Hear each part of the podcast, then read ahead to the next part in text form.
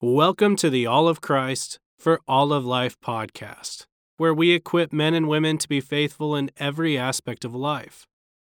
This week, you will hear Philip Johnson's The Coming Death of Darwinism Why Your Grandchildren Won't Believe in Evolution, from our audio collection titled Darwinism and the Constitutionality of God. Our speaker tonight is Mr. Philip Johnson. He is one of the preeminent minds in the argument of origins. Born and raised in Aurora, Illinois, Mr. Johnson graduated from Harvard and the Chicago Law School. After law school, he clerked for Chief Justice Roger Traynor of the California Supreme Court and Chief Justice Earl Warren of the United States Supreme Court. Philip Johnson joined the faculty of the Boalt School of Law at the University of California at Berkeley in 1967. He has been a professor emeritus since 2000. Johnson served Johnson has served as deputy district attorney while on leave from his teaching duties and has also held visiting professorships at Emory University and at University College, London. With the publication of his book Darwin on Trial in 1991, he began a second career as one of the foremost critics of Darwin's theory of evolution and its wider sociological and cultural implications. Mr. Johnson is one of the key leaders of the intelligent design movement and has done much to help these ideas gain acceptance and a wider hearing worldwide. He is the author, he's the author of several books on evolution, philosophical naturalism, and other cultural issues and speaks extensively around the country. His leading edge column appears regularly in Touchstone magazine. We once again thank you all for coming tonight and would ask that you approach this topic as all jurors are asked to with a solemn meditation upon the truth of what is being presented and each proposition's further implications. A lecture uh, with something from the current news to show you that I'm talking about something that's really up to date. uh, now, uh, tonight, what's on my mind is the exciting a scandal we've been going through in the past two weeks involving CBS News and certain forged documents that they displayed on television. Now, this uh, involves the current presidential campaign, but that's uh, not the reason I'm bringing it up. Uh, I don't care. You can vote for Kerry, you can vote for Bush. That's got nothing to do with what I'm going to say tonight. Uh, I, I use this CBS News example because it shows us something about the shifting changing lines of authority and communication of authority to our public. And that would help explain why I think that it's possible uh, that uh, the Darwinian theory of evolution, that has been absolutely secure as knowledge, has been taught as fact in high schools, colleges, and television programs uh, for all my adult life that this theory might now be coming into trouble. That has to do, in part, with the changing lines of authority and methods of communication.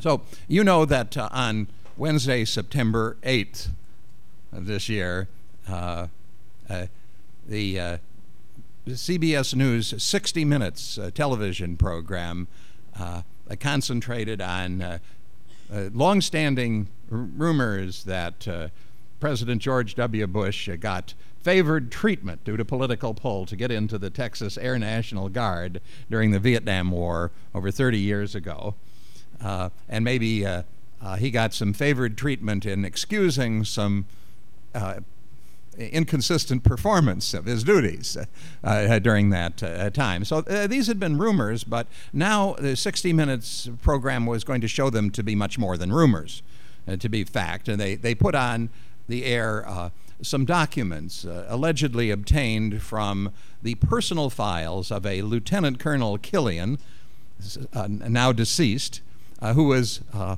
Lieutenant Bush's superior officer in the Texas uh, Air National Guard in those years.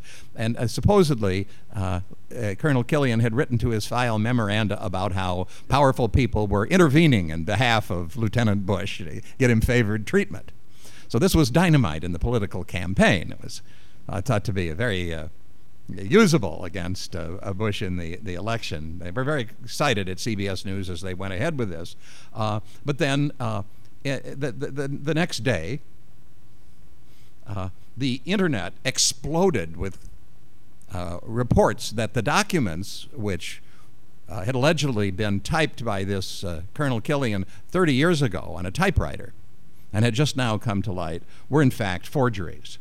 That uh, uh, lot, there are a lot of people on the internet who know a lot about computer programs like word processing programs, and they recognized that these documents appeared to have been produced not on a 1972 era typewriter, but on uh, Microsoft Word, uh, probably within the last few years.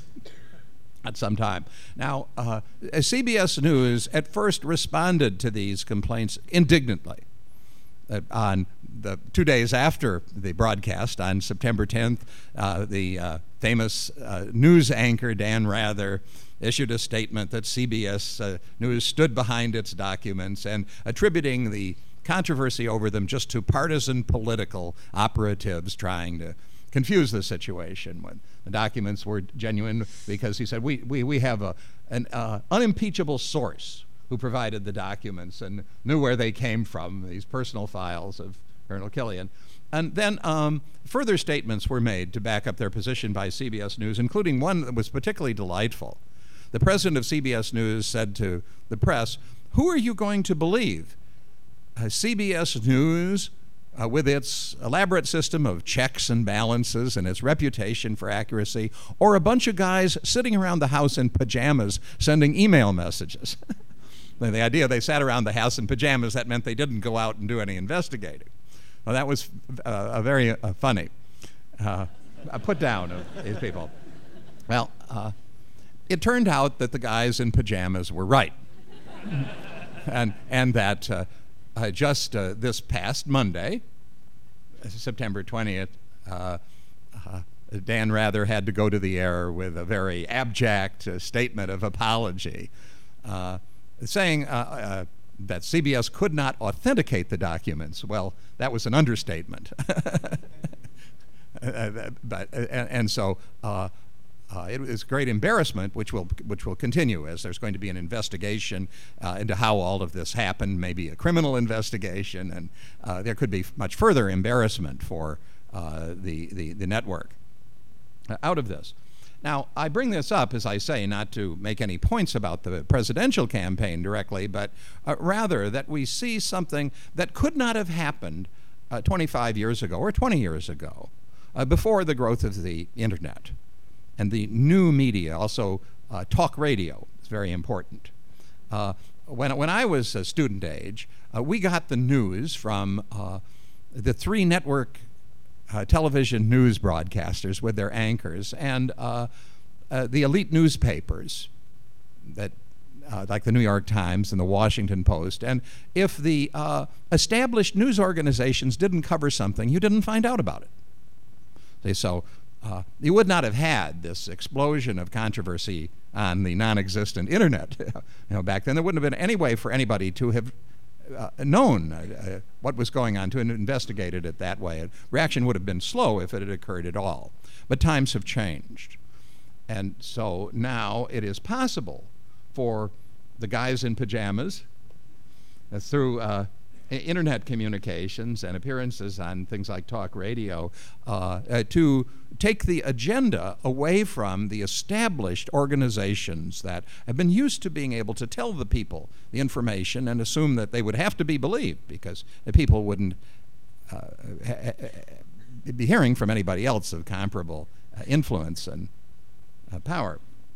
Well, that, that uh, uh, was what's happened. It, it has changed that uh, the people we often call the gatekeepers, the ones who decide when information will go out to the public, um, aren't keeping the gates as well as they used to. They can't uh, because there are ways to go around them through what are often called the new media, and uh, particularly the, the internet. So the, so the information does get out. Now, it so happens that the growth of the internet came at just about the same time that uh, the intelligent design movement in biology was founded.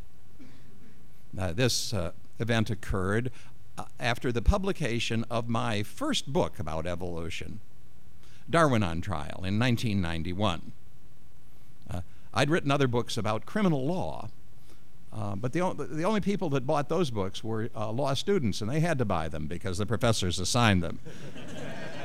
So Darwin on Trial was the first book I ever wrote that people bought because they wanted to read it. and the purpose of that uh, book and the intelligent design uh, movement that grew up in the, the wake of the book was to reformulate the debate about the theory of evolution, to put the question in a more useful way. The uh, debate had been seen for many years to be a debate between the Bible and science. And the, the general uh, way in which the, the story was presented to the public by these news programs and educational programs with the gatekeepers in charge of uh, how it was uh, uh pre- presented. Uh, one way that it was presented was through a dramatic medium of the movie Inherit the Wind. I, I, bet a lot of you have seen that. a movie that came out in 1960 uh, uh, which is a highly fictional telling of the story of the Scopes trial of 1925. In that Scopes trial, two famous uh, lawyers, uh, uh, a three time presidential candidate, William Jennings Bryan, and uh, Clarence Darrow, squared off over whether a teacher would be punished for teaching evolution in the schools of Dayton, Tennessee, this little town in Tennessee, uh, uh, when there was a state law which said you shouldn't teach evolution in the schools. And so this was presented to the public in this movie Inherit the Wind uh, as a great triumph for evolution. And uh, it's a straight good guys versus bad guys story. The good guys are the scientists and the, the science teachers who want to teach evolution bring some light into the darkness of superstition of this Tennessee town. And the bad guys are the Christian ministers. They are shown in the opening sequence as gathering outside the schoolhouse like a, a kind of a band of Ku Klux Klan thugs to go in and arrest the teacher and drag him off to jail and persecute him. Uh, uh, so the Christian ministers are everything evil. They have no good qualities whatsoever. And uh, the uh, science teacher is the martyr, the sort of Christ figure who is doing good. Uh, uh, uh so uh, this is the picture. The, I call it the inherit the wind stereotype. And the, the stereotype basically tells people that science has shown that we are the products of evolution by natural selection, a purely natural process, and people who know about the scientific evidence all believe that. Then there are other people who either have never heard about the scientific evidence or, or who, having heard about it, are so prejudiced that they don't pay any attention to it. And they just thump their Bibles. And as the, uh, the townspeople in this a fictional town, the version of Dayton, Tennessee, but a fictional town in the movie Inherit the Wind, they just march around the town throughout the movie singing, Give me that old time religion, give me that old time religion, it's good enough for me. So this was the Inherit the Wind stereotype. And you can see when the issue is put that way, uh, who's going to win the argument? There's only one side that can, can win, uh, and that was the way that the gatekeepers were presenting the story of conflict over the theory of evolution. Well, I thought that there was a different way to look at this conflict, and that was the thesis that I presented in that book, uh, Darwin on Trial, published in 1991, just as the internet was uh, starting up. Email was a kind of a new thing, and the World Wide Web was uh, coming along. Now, uh, uh, and, and, what I said was, uh, uh, I've been reading about this subject. I'd been on a sabbatical leave in England, and I didn't have anything to do really. Um, I, I, had told the university that I was going to study insurance law, but I never got interested in that. I stumbled across evolution instead began reading about biological evolution, studying up about it, and I saw something really interesting about it. Something that excited my interest as a, as a lawyer, as a law professor, an analyst of controversies. I said, uh, I was reading a book by Richard Dawkins, the most famous British Darwinist, uh, showing how natural selection did all these wonderful things. It created all the complicated things like birds' wings and bats, bat sonar that they navigate by, and vision, and all, all everything. It had been done by natural selection. Now, what I noticed was that Dawkins asserted this position throughout the book, but he never showed you any experiments that demonstrated that it was so. And he just told you it was so. And, and his reasoning that it was so was that natural selection had to be our creator because nothing else was available to do the job. And that's how he, and in fact, he said that even if, if life exists on a distant planet, in a, in a distant galaxy, where we can never make any observations, see, we'll never go there. We know that that life on that distant planet evolved by Darwin's mechanism of random mutation and natural selection. How do we know that? Not from observation, but because what else could have happened? What else was available to do the creating of life on that distant planet? Well, you might say God created, but that's religion. That's not science. And scientists can't take account of religion, and so that's out of court. See, we can't consider that. So, with God out of the picture, there's nothing left but chemical combinations and, and natural laws uh, in, in, in the history of biology, that becomes random mu- genetic changes or mutations and natural selection, the competition between organisms to see which is the fittest, which one leaves the most offspring. That must have been responsible for the development of life on a distant planet just as it was on Earth, because nothing else was available to do the job that is eligible for consideration within science. Now I thought, well, this doesn't satisfy me. Okay? I understand that if you rule God out of the picture, you rule the Creator ineligible for consideration, then it follows, as a matter of logical deduction, without any need for any evidence, that something at least roughly like Darwinian evolution has to be true, because there isn't anything else. Uh, in, in terms of the ultimate origin of life on Earth, uh, the, you, the theory that is in the textbooks that uh, there was a soup of chemicals on the early Earth, out of which, through some mixture of chance and chemical law, uh, a living organism spontaneously emerged. A simple living organism. Well, this has to be true. It's never been seen to happen. No experiments have been able to demonstrate this process. Uh, in fact, all of the experiments end in failure. But uh, we know it must be true anyway, don't we? After all, what else could have produced the first living organism? Well, know, you're not going to say God because you already know that's you spend two minutes in the penalty box if you say something like that. That's not eligible for consideration. So, uh, if, if the creator is out of the picture, then natural forces had to do the job, and the reigning Darwinian evolutionary theory, supplemented by a chemical evolution of the first life at the beginning, this reigning theory has to be true there, because there isn't anything else. The, the only debate would be over the details, but the broad outlines of the theory are true by definition. So I thought we ought to formulate this debate differently. We don't need to bring the Bible into the debate or the question of the age of the earth, uh, the standing of the book of Genesis. We can leave that aside, at least for the time being, because the conflict that is interesting here is not any conflict between science and the Bible.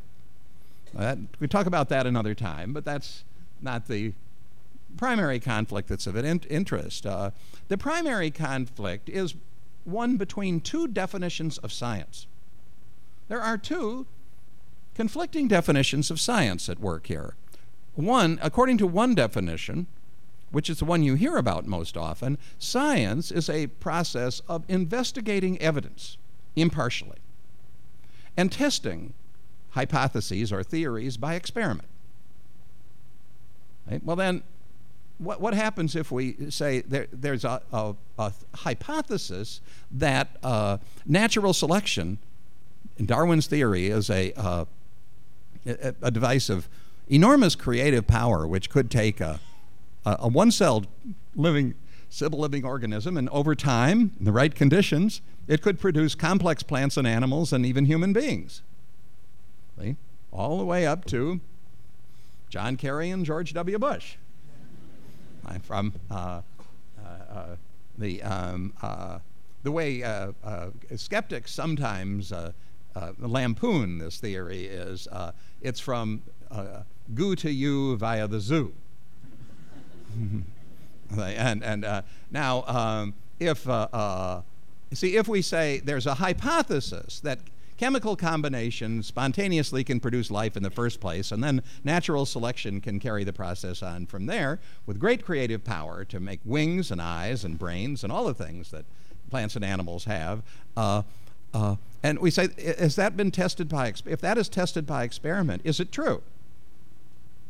Well, then the answer is it's, it's, it's either it's never been tested by experiment or else it has been tested and it's failed the tests. Uh, either way, it hasn't been confirmed.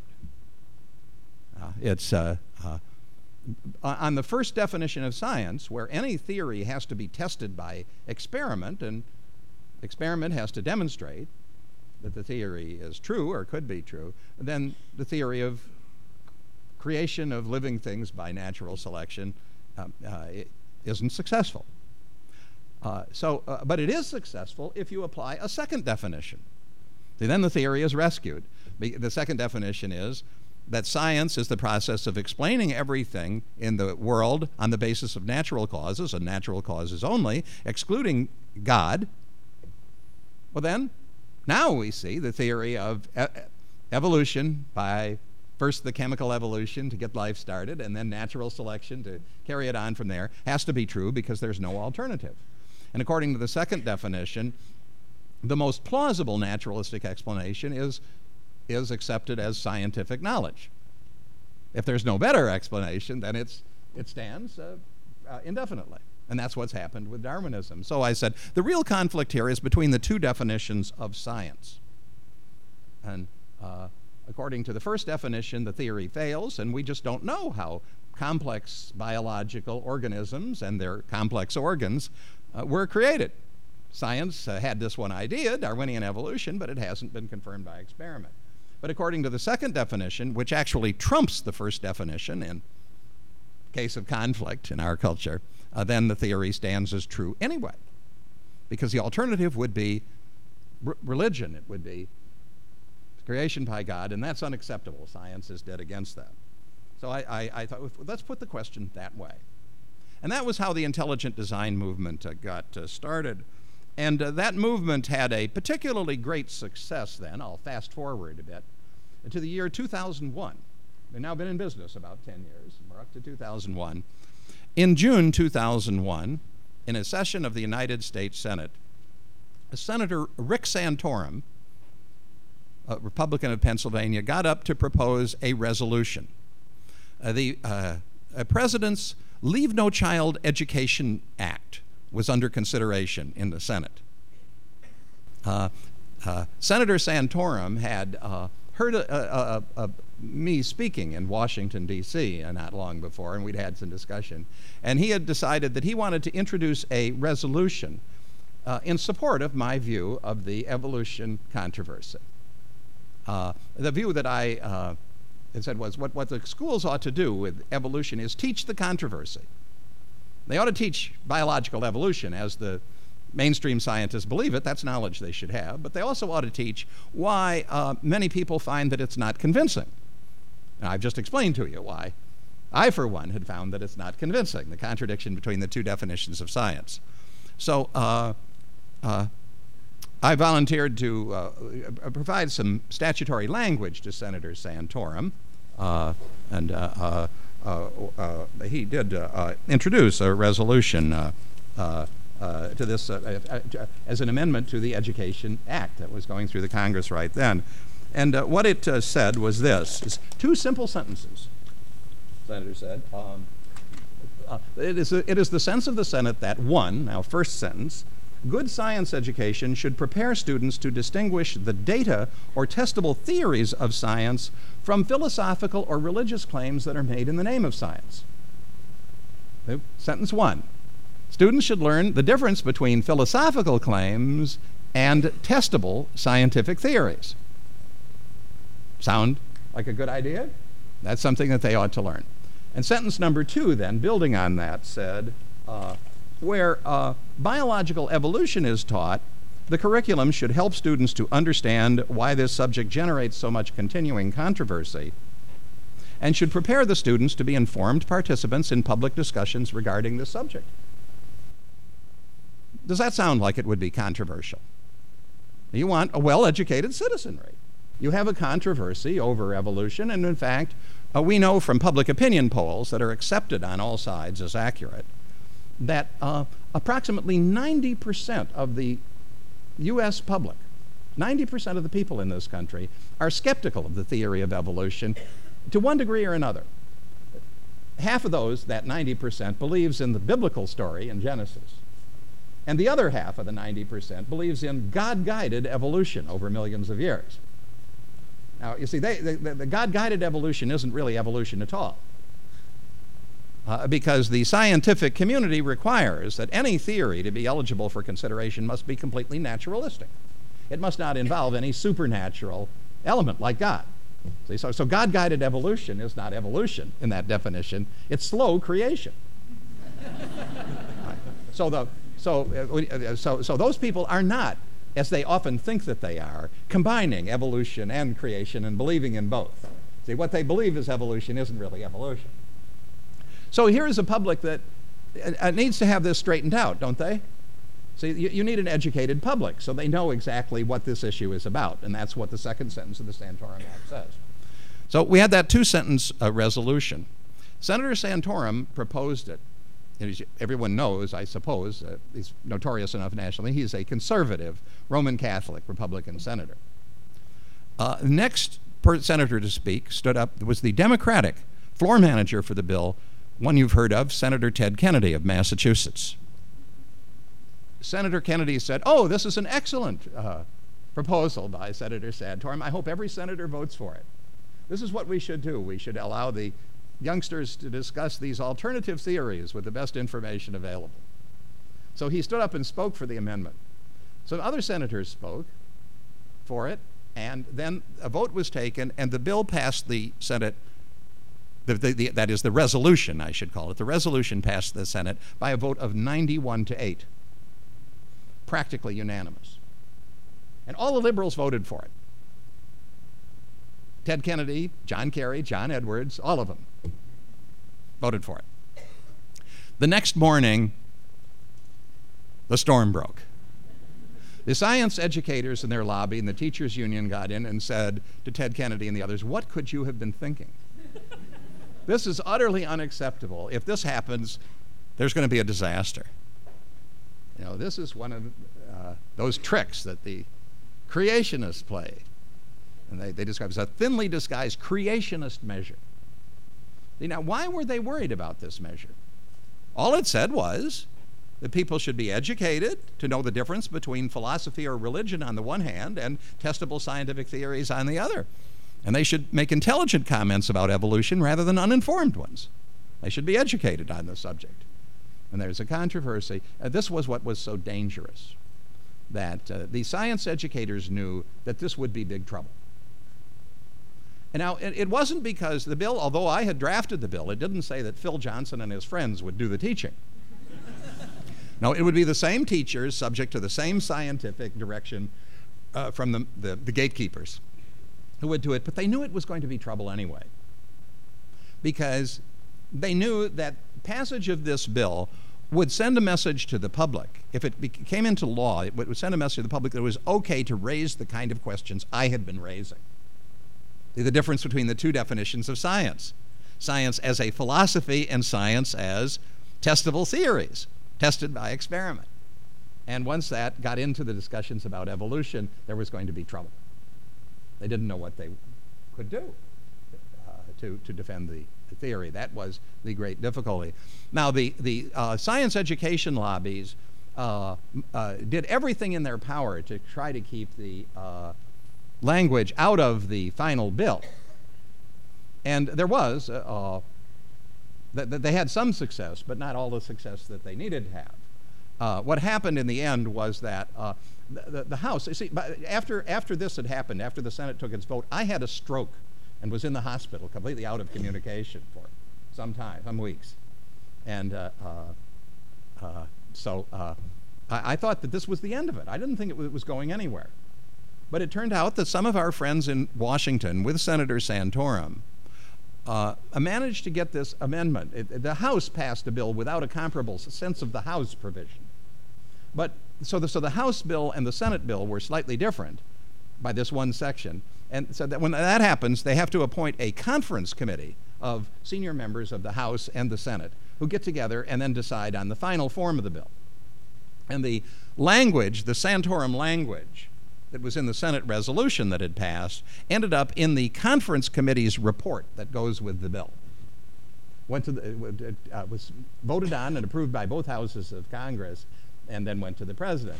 And so that's uh, in the uh, committee report for the uh, the Leave No Child Education Act, which is governing all you know education in this country uh, now.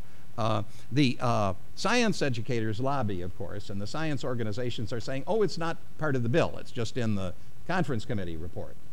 And if, if, any of you know something about these legal arrangements, the fact of the matter is that it's true that the Santorum language is not in the bill proper. You know, it isn't directly enforceable. However, language in a joint conference committee report is the most authoritative source you know, that any court or administrative agency will look to normally in order to interpret the language which is in the bill. Words like science and education. See, what does the bill mean when it speaks of science education? Science and education, well, that's they, they, uh, a court or administrative official would look to the committee report ordinarily for an authorita- authoritative guide to how to interpret those words. Now, um, uh, the uh, uh Th- th- this is where that controversy stands uh, uh, for now. And what is going to happen in the future with this uh, uh, uh, bill? Well, my theory is, and I can't prove it yet, we'll have to see what happens in the future, but my theory of what is going to happen in the future is that eventually public debate will have to occur under a framework of rules uh, that is like the Santorum Amendment. That, that, that eventually is going to have to happen. In the first place, we have 90% of the public that is discontented with being told this is the theory of evolution, you better believe it, and no backtalk allowed. And they're teaching their youngsters to be skeptical as well. And uh, a million youngsters right now in this country are being homeschooled, at least a million. See, so the word is getting around. This is the new media know, that, that it's getting around. And, and sooner or later, the science authorities are going to have to address this controversy in an honest and fair minded way. And that's the, would, would lead them to a framework, something like the Santorum Amendment, rather than a, you know, shut up and believe it framework. Uh, and moreover, it is in the nature of education in this country that we are educating people not to be robots, but to be citizens of a self governing republic. See, see, think about that uh, when youngsters in high school today or in college today, uh, as they get a little bit older, will become citizens and voters. They will sit on juries. They will become elected to state legislatures in the U.S. Congress, um, and, they may be appointed as judges. See, this is what citizens do. They uh, conduct these uh, responsibilities of government. And as, uh, let's say, as judges, they have to decide whether expert testimony that is claimed to be scientific really is scientific or not. Well, they have to decide that. As jurors, after the evidence is let in by the judge, they have to decide whether to believe the scientific testimony or not. As legislators, they have to enact laws like the Santorum you know, am- amendment uh, uh, for how uh, what should be regarded as good information and bad information, as scientific knowledge and as mere speculation.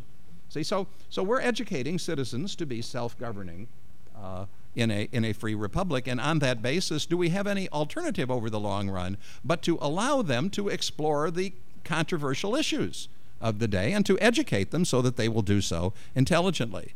To, to say to these citizens, well, you shouldn't have any controversies and you shouldn't be speaking to them. You should just be listening to what the members of the National Academy of Sciences in Washington tell you and, and believe it. Now, but now this, uh, this doesn't sound like science at all. It sounds like religion in the pejorative sense. Now, the College of Cardinals says it, you believe it, and, and don't, uh, don't question it. Uh, uh, religion isn't really like that anymore, if it ever was, but it appears that science is. At least if, uh, if, if people are not allowed to, to question the uh, uh, dogmatic statements that come from science, and particularly when they suspect that what they are getting is not really the results of scientific experiments, but it's philosophical claims like philosophical na- naturalism. Nature is all there is. Nature had to do its own creating, therefore, God is out of business. Forget God. That sounds to people like a philosophical claim rather than a, the result of a scientific experiment and uh, uh, eventually they're going to have to be allowed to question it. Even if the courts should say, well, you can't question Darwinism, the Darwinists will argue, they will have their lawyers there who will argue that, uh, uh, well, uh, we, uh, we, we, can't allow you to question Darwinism. See, because if you did, if, what, what, what, else, what, what, what would you be questioning it in order to advance? If Darwinism isn't true, then what would be true? God. That would be religion, and religion is by de- definition false. See, and e- even to have the desire to uphold a religious teaching shows that you have a bad motive and an unconstitutional motive, and so you shouldn't be allowed to do that. That will be the argument that will be, be made, but how can that succeed over a long period of time? It has been succeeding, by the way, pretty well for, for the past 50 years, uh, uh, but uh, its day, I think, is doomed. Um, and that's why I began with this little uh, anecdote about CBS News today, uh, because I, I, remember in my days as a, a, student how Walter Cronkite would come on in, uh, CBS News, and, and he would in this he sounded just like everybody's uncle or grandfather. This trusting voice, trust me, I'm Walter Cronkite, and we would get the news and. And, and believe it. And uh, see, see there, there wasn't a chorus of dissenting voices the, on the internet. so, and, and, and, communications aren't what they were back then. They now, uh, uh, the guys in pajamas can effectively get their say and even win the argument. And so, in, in that culture, we're going to have to have a much more open, uh, uh fair minded debate over issues that people are concerned about uh, even if the reigning scientific authorities say, well, you're only concerned about these things because you don't uh, know enough about it, and if you would just shut up and listen to us, then we would tell you what to think about it, and you wouldn't have to worry anymore. Uh, but that, that uh, cannot work over the long run. And so, so, what is going to happen, I believe, inevitably will happen, is that a public debate will go forward and be legitimated where the, the Darwinists have to prove their case without being aided by this presumption that the case is true, whether or not there's any evidence. I say, um, uh, I think, by the way, this is actually is what uh, happened with CBS News, the people, that they were so sure that Bush had to have gotten into the National Guard by pull and you know, skipped out on his duties and then got saved from disciplinary action by pull. They were so certain that that had to be true that they figured that any documents that uh, showed that must be uh, genuine documents. and so they forgot to have them thoroughly checked.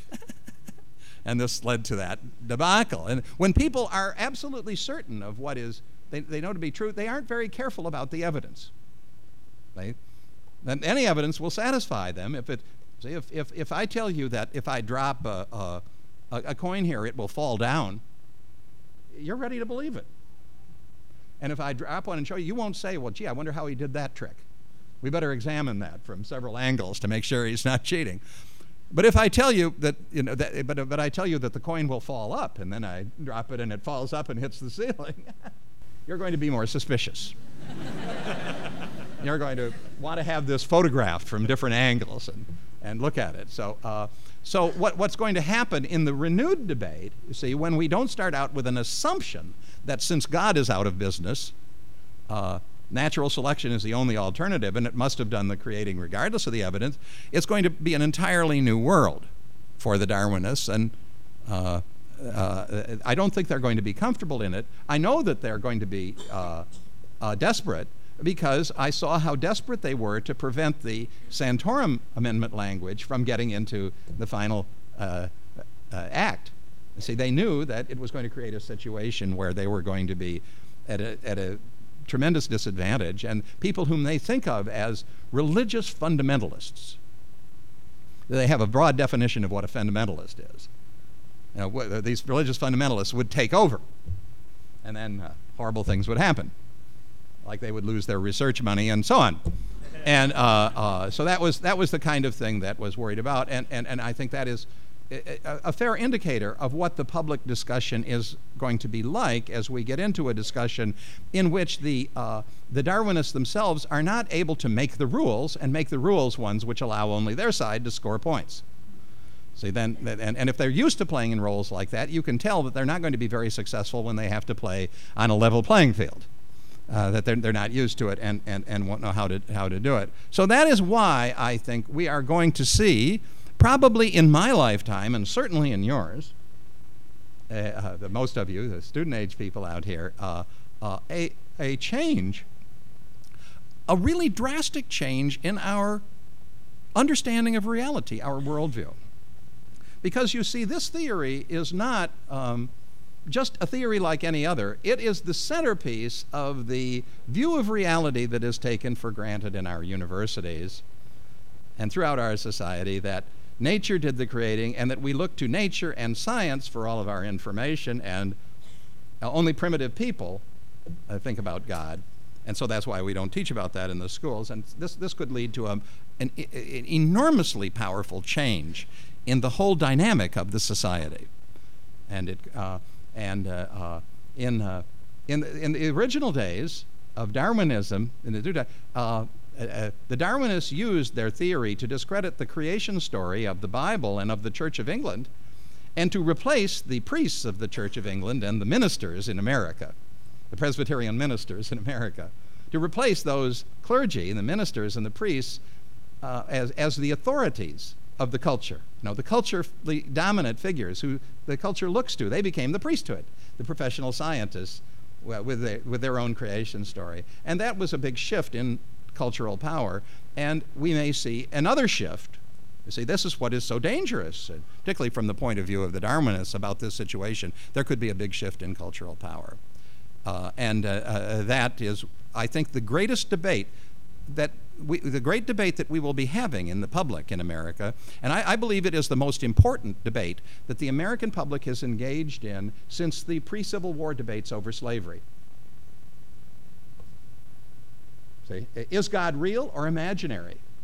See, is natural selection the true creator, and did, is God just a mythical figure that people don't know, know not to believe is creator anymore after they learn about Darwinism? Or is God really the creator? In which case, all of our important sci- knowledge figures, our, our, our priests, uh, have been wrong and very badly wrong, just like CBS News was wrong in putting those forged memos on the air uh, without uh, checking them out uh, carefully. So that's the situation that we are uh, going to be in, and I think you can look forward to. And it's important that we find some way to handle this debate unlike the slavery debate, that we find some way to handle it and resolve it without having a civil war. And that's what I uh, was attempting to do to provide a framework for in drafting the language for Senator Santorum. It became the Santorum Amendment, you see, to find a way of discussing it in a civilized and rational way in the universities. And that's what I think we have to do. The alternative you know, is to fight. And that's not a good alternative at all. And so that's what I hope we're going to be doing. Well, now um, there's the lecture. Uh, and now uh, uh, uh it's my practice by, to, to, to divide my time for the program just about down the middle for the lecture and the question period. Thanks for listening to this week's edition of the All of Christ for All of Life podcast. That was a talk from our audio collection titled Darwinism and the Constitutionality of God. If you'd like to hear the rest of the lectures, you can purchase them at canonpress.com.